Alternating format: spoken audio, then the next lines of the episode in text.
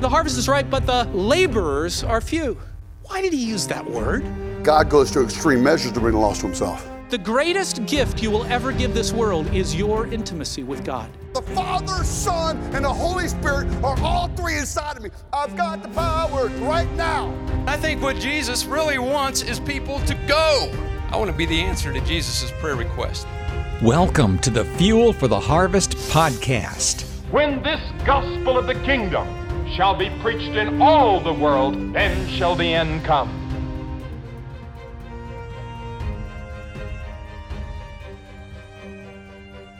Hey everyone, and welcome to this latest episode of Fuel for the Harvest. This is Nathan, and I will be your host for today. And joining me all the way from Marion, Indiana, is Forge speaker Nicholas Hindes. Nicholas, thank you so much for being here, man. Yeah, thanks for having me. I'm happy to be here. Uh, it's such a blessing to have you. You've, uh, if you're an avid listener of this podcast, you've heard from Nicholas at least one other time, if not a couple other times. And so, uh, so happy to have you here once again. Today's topic, and we're kind of in a little mini series here, uh, not to put a label on it or anything, but a little bit of a mini series here on discipleship. So we're going to be talking about discipleship, and Nicholas has a very unique uh, perspective just because of where he's doing ministry. And so I'm so excited just to hear your perspective, Nicholas. Um, and what do you have for us? What what what do you think? What what is the best way to disciple? Maybe that's a terrible question, but what what what, what are your thoughts on discipleship? What are my thoughts on discipleship? Uh, it's really important. Um, mm. and uh, it's important because it's part of the Great Commission, that's for sure. Jesus mm. uh, put it in his final final words in the end of Matthew and the end of Mark as well. Um, and so, uh, and he called his uh, disciples disciples. So it's it's really important. And so I have many things to say about it. Why don't, why don't you narrow it down with a question a little bit and and go from there? All right, sounds good. Yeah, before I do that, so agree with you on discipleship. So uh, in the Great Commission, Matthew chapter 28, um, there, Jesus says, Go and make disciples of all nations, baptizing them in the name of the Father, Son, and Holy Spirit, and teaching them to obey all that I have commanded. And uh, there, there is so much depth in that passage. I was reading a book last night, actually.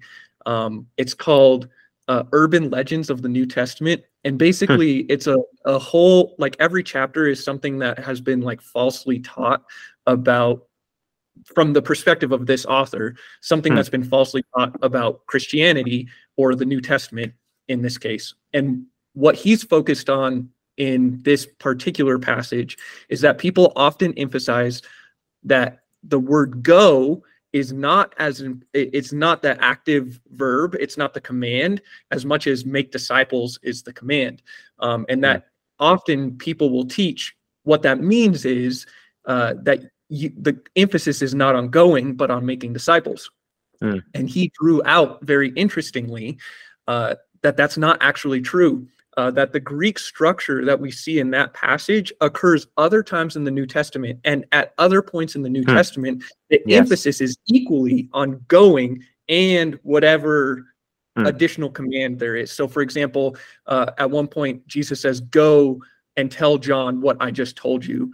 And at hmm. another point, he says go i can't remember there's a couple there's three of them in in the gospels. And at each point there's an equal emphasis on going and on making disciples. Oh, anyway man. fun fact Dude, so you're sorry. such a teacher. I love you. You're so wicked smart. Yes. Oh my gosh. Yeah. Well let me say something off of that. Yeah go. Is that right? Yeah like i love i love how much you are you look at the bible in such a unique unique way. It's so different from me. I love it nathan.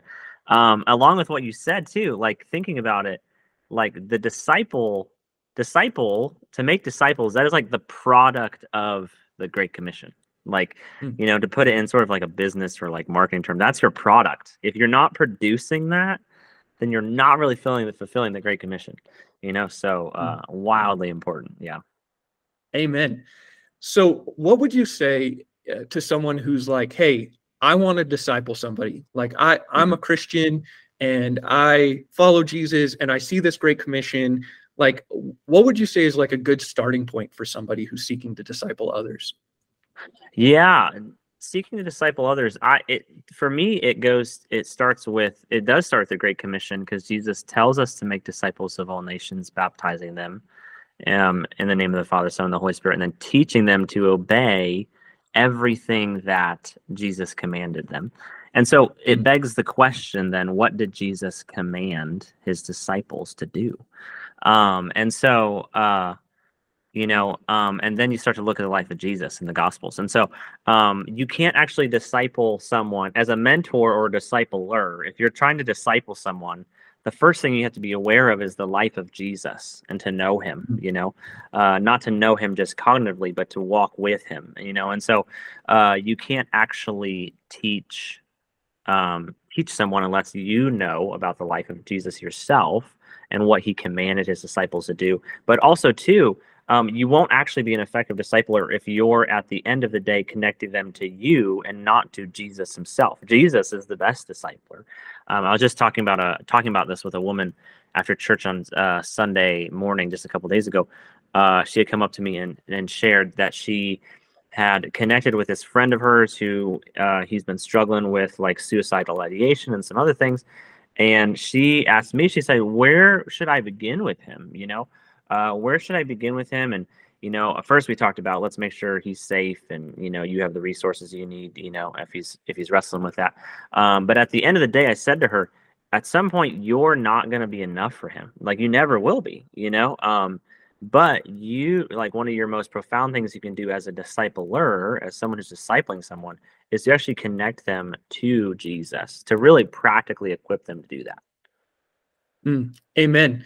And if you've listened to this podcast, or if you're an avid listener to this podcast, you're you've heard us say the exact same thing that Nicholas just said. Um, and we would, e- I, I would even venture to take it a step forward further and say Jesus may even be the primary discipler of Mm, oh, somebody's yeah. life. hmm Yes, absolutely. Yeah, he absolutely is. Um, I I just saw this. Uh, you know, TikTok is getting big these days. You know, TikTok and and Instagram reels and stuff. I saw this one. It was so good. I wish I could have you know claimed it for myself. But essentially, it was this speaker. I can't remember who it was, but he was saying he, he essentially he was saying the same thing. He was saying, listen, if if the only time that you're going to Jesus is is when you're wrestling with the world, you know, and letting and and sort of going to Jesus from this reactionary standpoint, you're still letting the world disciple you. Um, Mm. but and you're just you're the world's discipling you, you're just going to Jesus to try to get comfort or navigate that or process that, which is not bad to get comfort from him. But but Mm. really the ultimately the it goes the other direction. It goes your discipleship with Jesus then impacts the world, you know. Um, so you've got to get with him, you know. Uh, so yeah, um, yeah. Amen. Yeah, I I was I've been surprised. Um, there's my wife often says this to our students at youth group. She'll say, "Hey, be the thermostat instead of the thermometer," uh, which is kind of like what you're saying. Like Mhm. when we are up close to Jesus, we can set the tone for our life instead Mhm. of allowing other people to set to set the tone for us. yeah, Or we allow Jesus to let Jesus be the thermostat. Maybe would be a better way of saying it, Yeah. and we can be Yeah. the thermometer off of Him. mm, that's good. Yeah. Yeah, So uh, if if if people are people first, I agree with you. They need to connect up close to Jesus. Um, I would say that you'll find it impossible to live live the Christian life if you're not connected to Jesus. Like it's just not going to happen. Um, Yeah. I, I mean, at the end of the day, it's in the name Christian. Uh, Mm. Of a word that from the very beginning has always meant follower of Christ. Uh, and so to to make the claim that we're a christian and then to leave jesus out of the equation somehow is just kind of super redundant I, I- or oxymoronic or something like that Yeah. i don't know um where where do you go from there so once once you if you're having that up close intimacy with jesus what Mhm. what is the next step yeah, that's a great question. I think that um, I think that the next thing you probably need, if you're having an up close intimacy with Jesus, and you're actually making time for Him, which is crucial to actually set aside time and make time for Him. Uh, you know, it just has to do with priorities. Are you trying to slip them in to your day, or are you trying to actually set a time in your day and make that happen? You know, um, Mm. which as you go through different seasons of life, that in and of itself, you know, this is a slight rabbit trail, is difficult. Like I just, you know, we have three kids. You know, I I, you know, before I had kids, I used to spend time with God during a certain part of the day. This is how it looked, and everything changed since we had kids, you know, and trying to recalibrate, you know, and all that. So, and it happens whether you're a young adult, you know, graduating from college or stepping into the working professional world, or whether you're a high school student stepping into college or something. As a seasons of life change, you have to make time for Him. So, let's say you are actually doing that. If you are doing that, that's great. Uh, you need to do that. But the next step from there, um, you know, I th- it makes me think of the Corinthian church. The Corinthian church was super spiritual. They were crazy spiritual, uh, but um, they got some things way off um, so Paul is writing them this letter in First and Second Corinthians, and he writes them multiple letters, and uh, he says to them, he says, "You have many teachers. I wish that you'd have more spiritual fathers or, or mothers." You know, he says that. I you have a lot of people. You know, in in today's world, we have a lot of teachers available too. You just click on YouTube any mm-hmm. any two seconds, you can listen to any speaker you want to, any teacher about all kinds of things. You know, but to really actually, I think the next step is to position yourself to be a, a, a, child or a son or a daughter of a spiritual father or mother. Now that might actually be your biological father or mother. If if they're a person in your life that you look up to who is farther along in their journey with Jesus, then that's great. If they're not, um, then that's fine too. You know, uh, I know that's the biggest piece of along with intimacy with Jesus. Position yourself in relationship with another person who you look up to in the way that they follow Jesus's commands, you know, because Matthew chapter 28 is all about obeying the commands of Jesus. What did Jesus command? So find someone in your local church um, that is uh, farther ahead of you that you admire for how they live their life with Jesus. And if you soar with eagles, you'll become more like an eagle, you know? Like get surround yourself with people who do life better than you do. Um, mm-hmm and uh, you will naturally be challenged to become a better man or a better woman of God. You know, I, I experience that at Forge all the time as a speaker. You know, I, we we're on mission together, we rub shoulders, and we polish each other, and um, yeah, it's a it's a beautiful gift. Yeah, and I would even add to that, like if you're if you're in a position where you can't find somebody to pour into you spiritually, uh, maybe coming up with a like a a method of like ironing iron sharpening iron in a group context like what you were just mm. describing the forge speaker team because that's been more my experience even mm-hmm. has been uh, i haven't necessarily been able to find one particular person but there yeah. is a multitude of people in my life where like yeah. i'm learning a little bit from this person and i'm learning a little bit from this person and you're so right just being yeah. up close to them it like immediately i'm convicted in my spirit of like yes. hey i need to be better like I need to grow in this. I need to mm-hmm. I need to become yeah. more like Christ in this. Yeah, and I was that's so good. I was just I was just preaching about this two like 2 days ago on Sunday. Um you know, Jesus said that to become to follow him is that when you begin a relationship with him, you you actually gain a new identity. You know, he get mm-hmm. you you're no longer an orphan, you're called a son. So if you're a son or a daughter, then you're adopted in the family of God. And if you're in the family of God, Jesus really clearly outlines in Matthew chapter 18 how to do life as the family of God, you know, in kingdom community. He, he outlines that really well. And uh, I said on, I was preaching on Sunday, I said, if, if you skip town or move churches or leave or just throw your hands up every time someone disagrees with you or gives you an answer that you don't like, then you will never grow into the man and the woman that God has made you to be because he meant for you to one be intimately connected with him and two to be intimately connected with the body of Christ. And so many people they they are so much hunger to be known and understood. And God says, "I will I will meet you in ways so that you feel known and understood in ways that no person ever could in my intimate time with you." But I also mm-hmm. want to do that within the context of your of the body of Christ and the local church. And if you're just gonna not allow yourself to be in relationship with people because they keep revealing these parts of you that are like, oh, I got to work on that. I got to work on that. Then you'll never grow. You'll never grow into the maturity that you really that your heart desires for. You know, mm-hmm. um, yeah. So, so true. Uh, yeah, you know, it's it's funny when I when I you know, it, it's funny when you intentionally allow yourself to be around people and you get deep with them and you really become and you really express you you live out who God's made you to be. It's funny how these little blind spots and these little things that we still need to work on will get revealed because my wife will say something and then somebody from Forge will say something, and someone from God's house will say something. Like all these people with life, and then all these mentors. I'm like, oh man, there's like three or four people who have said something quite similar. Um, I should talk to God about that, you know. So Yeah. it's good stuff. So Amen. connect yourself with God, And, connect uh, yourself with the body.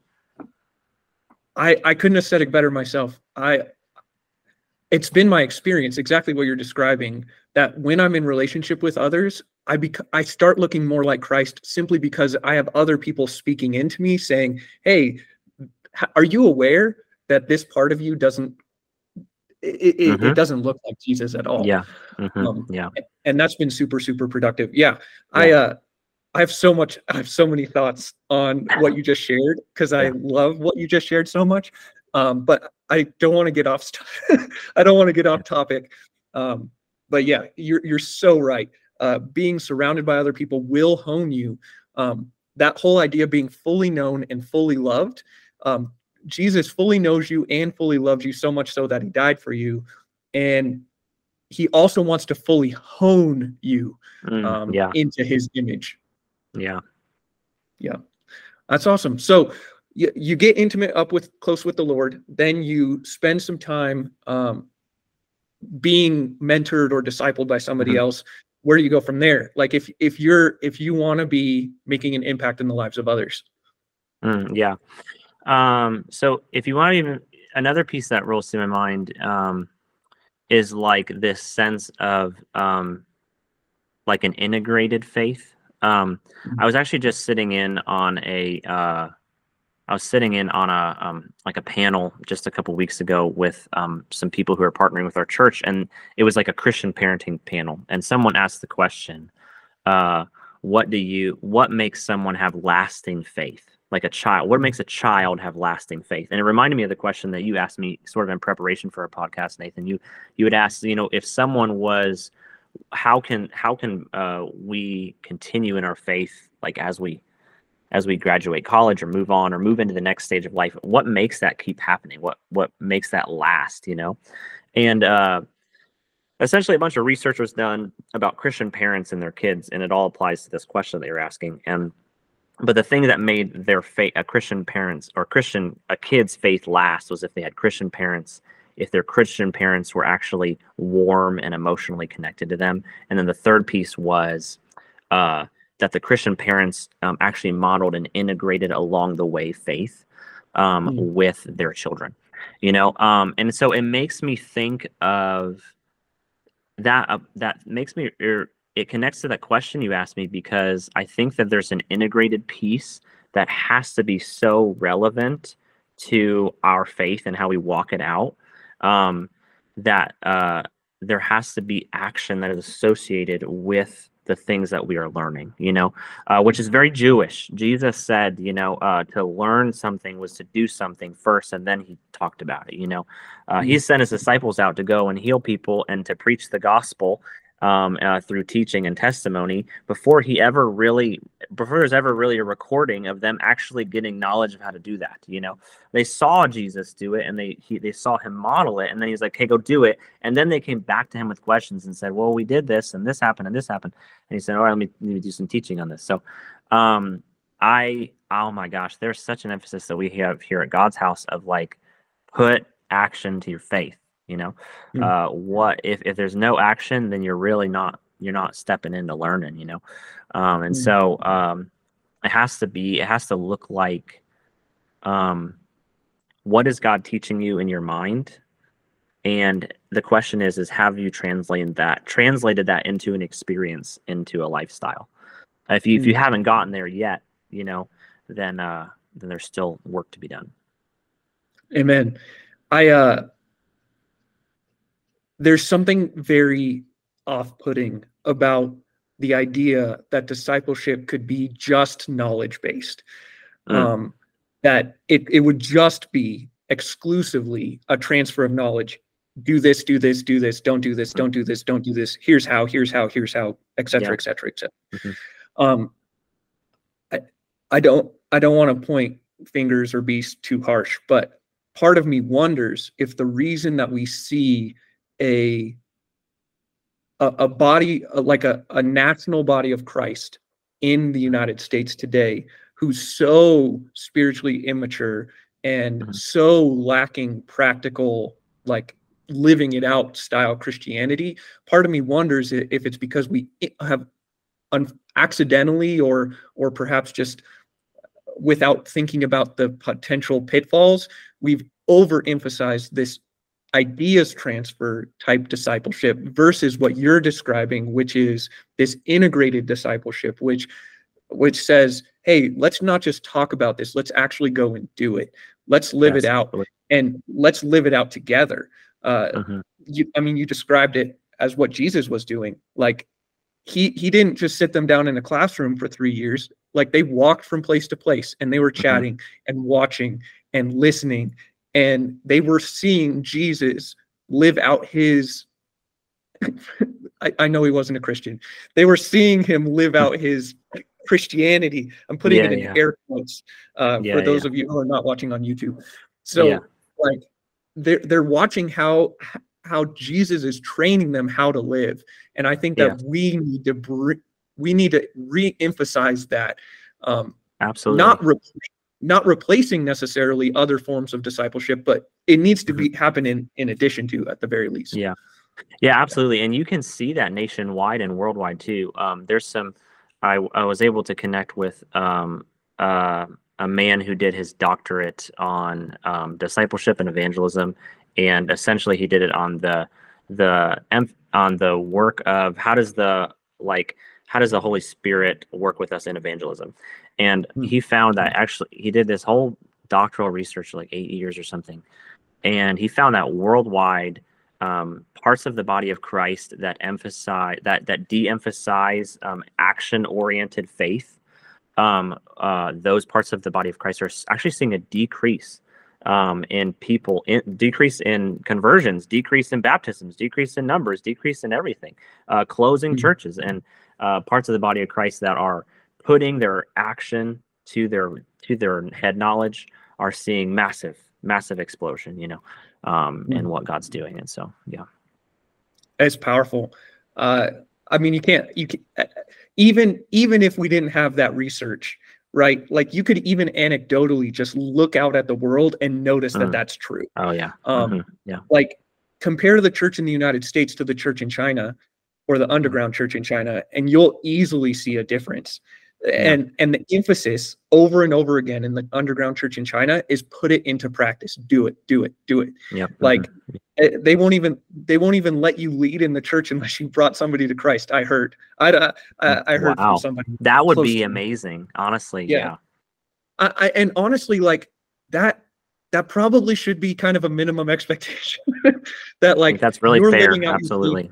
Yeah. yeah you're living and it, it takes us back to to that passage that we were talking about at the very beginning where jesus says go and make disciples uh, unfortunately many of us have read go and make converts when that's not at all what jesus is Mhm. describing even contextually in that passage what he's describing is a, a training type relationship that leads Mhm. people to understand how to follow him and so Yes. if we go and we convert people we've only we've only started the job uh, Exactly. Uh, yes. Yes. Can I interrupt you for a moment? It's like it's Absolutely. like Jesus. It's funny. Jesus died on the cross, rose from the dead, and then days later is talking his disciples.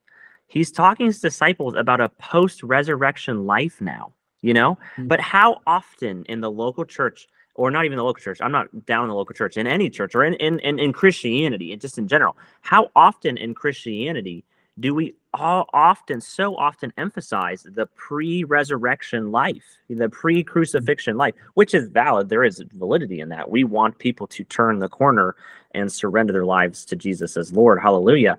But there is all of this missing piece you know of jesus is saying okay well now that you are surrendered to me I am transforming you. Now you're a laborer. Now you're a, a minister of reconciliation, an ambassador, a child of God, a temple of the Holy Spirit. You're all of these new things. Now the question is, how do you live out that new um, identity, free from sin, perfect before Jesus on this earth? While you're still as uh let's see ephesians colossians says you're st- you're actually seated with christ now in the heavenlies. Mm-hmm. so how do you do that here? That's the question of discipleship is you're actually of another kingdom now. How do you live of another kingdom still in this world?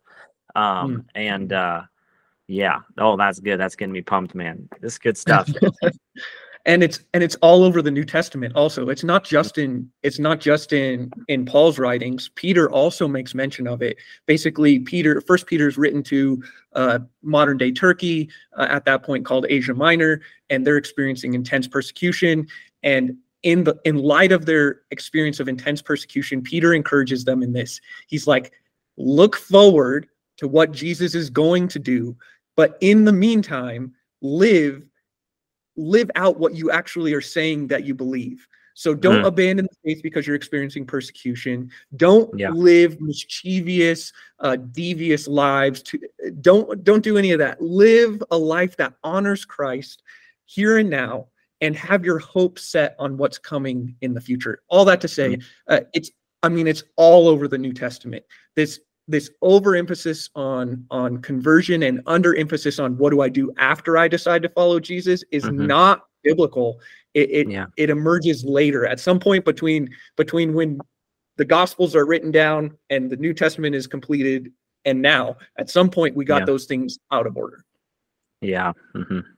Or out of emphasis. yeah, yeah. Yeah. So uh practically speaking, what what would you say that that looks like? So here's what I imagine. Someone's mm-hmm. like, okay, I understand I'm supposed to disciple somebody. I understand I'm supposed to be having intimacy with God. I understand that I need to position myself not just as a, a leader of somebody else, but as a student. Um, I, I need to recognize that maybe I I'm not perfect and I need other people to hone me. Uh, number f- and then uh, what we talked about is this integrated like mm-hmm. discipleship. So I understand all of these things. How do I actually do it? Like I'm you're you're you're a dad of three. Like, mm-hmm, where yeah. do you have time to do it? you know, like if somebody's coming to you and saying, "Hey, like I I, I would love for you to mentor or disciple me," like. Mm-hmm. How are you fitting that into your day to day life in light of the fact that you want it to be more than just a transfer of information over a cup of coffee? Yeah, yeah, that's good.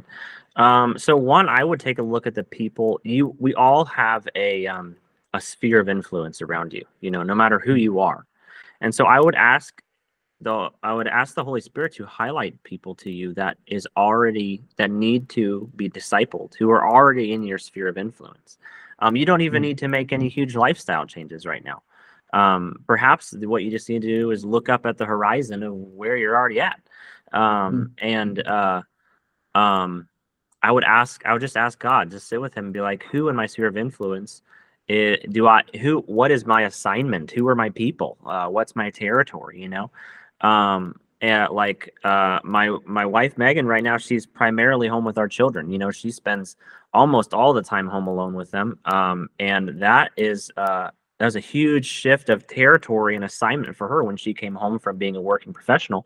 Uh, now her assignment is primarily our children, primarily our children, and uh, she just had two freshman women um, at our at our church. They just it was such a blessing to her. They came up to her and said, "We think you're awesome. We want you to mentor us." You know, so you know she'll in the fall she'll start connecting with them when they come back from the summer. So you know, but that's kind of what her sphere of influence looks like. Um, my sphere of influence looks a little different because I'm a lead pastor and a speaker. Um, and then uh, you know maybe you're maybe you're a mechanic, you know, and you're working on cars all day. Um, and uh, your sphere of influence is the people right alongside of you you know in your uh um in your you know in your mechanic shop or your you know tire shop you know? Uh, what does it look like for you to transform your lunch break or uh, your you know those little snippets you know of life and to do some of those alongside people? You know it starts with relationship. So uh, and then two like the the big piece for me is thinking about what does it look like for you to live a life alongside people um, rather than sort of just trying to do things do spiritual things with people you know? Mhm. uh, those are important. Let's read the bible together. That's great you know? But uh, one of the most profound things i think uh, uh, one of my youth pastors did is they um, uh, every time she went shopping she would take one of her female students with her to go shopping with her. That's it you know?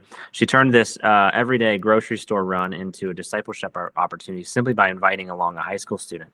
Um, and uh, and then you got so much life that happens. You, there's so much life that happens in those little moments you know?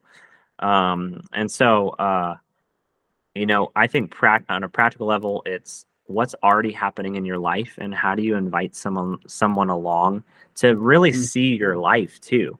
Um, we've gotten so many comments recently um, where a lot of the people who've spent time with us at our church i've gotten a lot of really encouraging comments of wow you're the same person with your family that you are on stage or you're the you know i love the way that you do this and i'm just doing life. And it's very encouraging for me. I'm like thank you. That makes me feel really good because i don't always feel that because i definitely see i'm not perfect. Um, but uh, i'm very encouraged because people are just seeing the way we do life and then it's causing opportunity for conversation that they'd have with people with us Mm. yeah so I think that's really excellent advice. Um, and I, I, I wonder if a question that we need to be asking ourselves is how, I mean, obviously the discipleship relationship is overt to some degree because like Jesus invited a specific group of 12 men to come follow him. And then we know that there were others as well along the way. But how, how non-overt is it as well in light of the fact that like we're just working side by side and you know that i'm a christian and i know that you're a christian and we've had deep christian conversation and now we're now you're watching me as I as i follow jesus in Mm, my yeah. day-to-day life as a mechanic. And so i'm wondering maybe those lines can be a little bit blurrier hmm than they and they are. Obviously we don't want to miss out on like o- overt meeting together. Like obviously we need the local body and we need all of those kind of overt things but i'm wondering if discipleship can become less overt and more just i don't i don't know integrated. Mm, yeah absolutely. Yeah. yeah and um and that is i think that word integration is a is a good theme because when we think about the next spiritual generation that is a weakness of the gen z generation we're discovering right now is there's not an integration of of faith with actually action you know um and lifestyle. And so any way we can and blend those things um i think is wonderful you know i think i think the days of um go start a bible study in your or in your vocational setting. Not that you can't do that. I think that with the next generation coming up, I would anticipate there will be a new phrase. There will be a new thing that will the the pa- the thing of the overt spiritual sort of moment was do this. I think it's going to be transforming somehow. Um, I don't know what it'll look like, uh, but I have a good feeling that um, the next generation, like all the Gen Zers that love Jesus and are surrendered to Him, will come up with an amazing idea. How what what would you say? So somebody's like doing all this stuff right? They're living it out. They're they're bringing people alongside them. They're overtly teaching at times whatever it looks like. Um how would they know if they're doing it right versus doing it wrong? Like what what would be our what would be our measure? Because even jesus had a judas. So Uh-huh.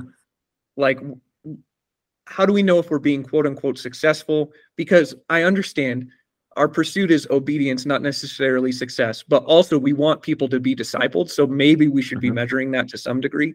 So Yeah. just curious, what what would you say is a good indicator that somebody's doing it right? Yeah, that's a great question. Um, the big thing for me is this sense of multiplication. Mm. Um, like there should be, in my opinion, there should be quickly conversations uh, in early on in the discipleship mentorship relationship of asking intentional questions. If you're the disciple or mentor, asking who is it that you're loving? Like who are you mentoring? Who are the people in your sphere of influence? And getting that person to look outward um, of Mm. themselves, you know. Um, and so if you're in that, that would be my thought process is like um, uh, this sense. There should be a sense of multiplication, um, Mm. um, and there should be growth. Healthy things grow. You know, healthy things are always grow. Um, and so sometimes they grow numerically, sometimes they grow spiritually, you know. Um, so uh, um, there should be a sense of of of um of spreading out and spreading deeper with the gospel. Does that make sense? Going wide and going deeper. Um, if you think about it, a family, uh, a family, there's a there's a there's a genetic reason that, um, like, families don't make other families with the same family members. You know, um, like genetically, it's unhealthy for the family. You know, um, and uh, uh, you see that biologically, it's not healthy, and you also see that spiritually. You know, if a church is so internally focused on our own people or discipling our stuff and really sort of zoned in and honed in on the the relationship that you and I have. Man, this is really good. We're feeling good about it, and there's so much emphasis on that. There's a sense of like sort of spiritual inbreeding that can happen, um, and then you're not rubbing shoulders with maybe another person or another church or another ministry that does things very different from you and and it makes you as a leader or a mentor or a discipler sort of think through like oh well, you know that's good i can learn from you you can learn from me and so um there needs you will know you're successful i think if you're starting to see multiplication. There needs to be growth and multiplication. The gospel needs to be spread. More disciples should be made. You should become you should be a spiritual father communicating to a spiritual son that communicates to a spiritual grandson to a great grandson you should see the line you know? Um uh that might be maybe too high of a standard. I don't know. I think it's i think it's biblical though. Yeah, I I don't know if I would go too high. I think it, I would say it's I'm I'm eager to see that happen more frequently. yes And uh I even even if it's difficult, I think that it's necessary to start asking ourselves these questions.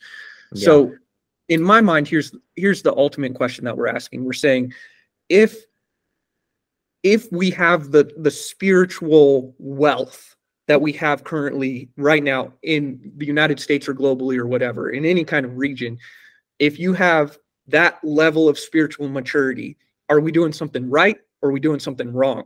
And i would say in large part we're doing something wrong. Uh sorry. I know that's an incredibly broad brush statement. Obviously there are churches who are doing it really right and they're doing it really well. Um and there are individuals out there who are doing it right and doing it well but like as i travel both here in the united states and globally i encounter so many people who are christian in name only. And i'm not just talking about like the the the southern united states where it's very stereotypical to be christian. I'm talking about in my own backyard here in colorado where it's not stereotypical to be christian yet there are many who are christian in name only. And uh i just I think that we need to look at that and say, obviously, we're doing something wrong. obviously, the spiritual maturity of the body of Christ has room to grow. Um, Mm. And it's not just about what you know, it- I'm talking about what people are doing. Like Mhm. when the person who works at the church is on the phone with the customer service representative and it sounds like the the church side person is uh, a like a really mean person to this this uh customer service representative over the phone like you got to wonder like that's that's a huge that's like a big deal that we're Mhm. like the person on the other end of that phone looks and says oh blank blank church. This is such and such church. Like yeah. that's a huge issue you know? And that's not that's just like a microcosm of a of a much greater need. All that to say i think that as we evaluate like what we've been doing is not working so we better th- rethink about what we're doing to make it better so that the next spiritual generation is more mature more following jesus more obedient because they're going to need to be because it's I, I anticipate that globally speaking, it's going to become more and more difficult to follow Jesus.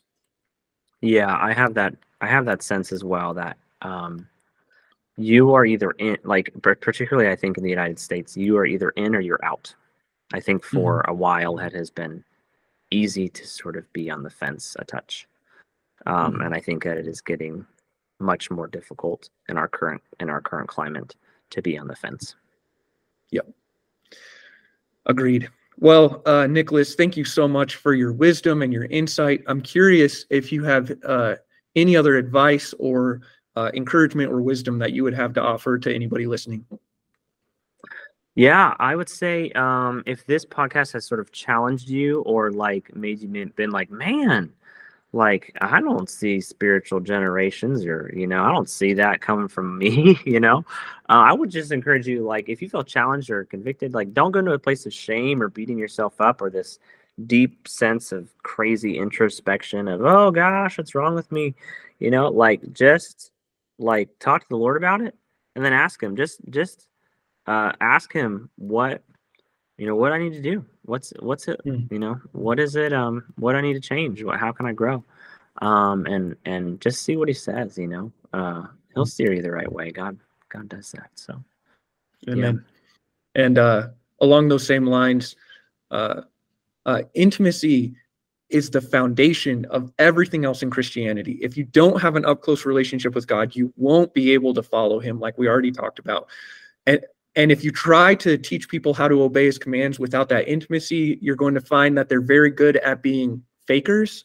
Uh, like my wife and I have been reading through Isaiah, and God over and over and over again in the book of Isaiah, God's calling out the people of Israel and saying, or Judah, and saying, Hey, bros, I know what's going on inside of you. On the outside, you're doing all the right stuff, but on the inside, you're you're you're dead. Jesus says the same thing in in in the New Testament. He's like, uh, you're whitewashed tombs. On the outside, you're beautiful. On the inside, you're totally dead. Um, Hmm. And that's what intimacy does. It it creates a, a, a livingness on the inside Hmm. so that what you see on the outside is real and legitimate and it's not faked. Um, Yes. Anyway, but just to build off what you're saying, uh, go to God, ask Him. And if you're like, man, I I just can't hear His voice or whatever, can't go wrong teaching people to to be deep, intimate, close up with Jesus and allow Jesus to transform them from the inside out so that what you're seeing in their life looks like what Jesus does and did. Yeah, absolutely. Yeah, and if you if you go to God and you ask him what's my next step and you feel like you can't hear his voice, just open the Bible. He that's his voice right there. Open the Bible, go to the gospels, see what Jesus was doing, and then just go try and do what he did, you know? Uh Mhm. just go pray for people, go tell people about your relationship with Jesus. Just one little step, you know, just tell people what he's done in your life. Um, and uh, see what happens. It, I bet you good things will happen. Amen. Well, thank you again, Nicholas. Really appreciate your time and energy and your wisdom. Um, if you want to connect with Nicholas, the best place to do that is forgeforward.org. Um, click on or forgespeakers.org and uh, you can click on Nicholas's name and uh, learn all about him. Uh, I highly recommend that you do that. Nicholas is not just a, a, a fantastic friend and a great pastor, he's also a- an amazing speaker with Forge. And uh, I, if you found what he shared encouraging right now, just wait until you hear him in person and you see his life in person also. Well, thank Uh, you. That's well, thank you so much, man. Really appreciate you. All right. Thanks, Nathan. All right. Well, I hope you guys have a great rest of your day. God bless.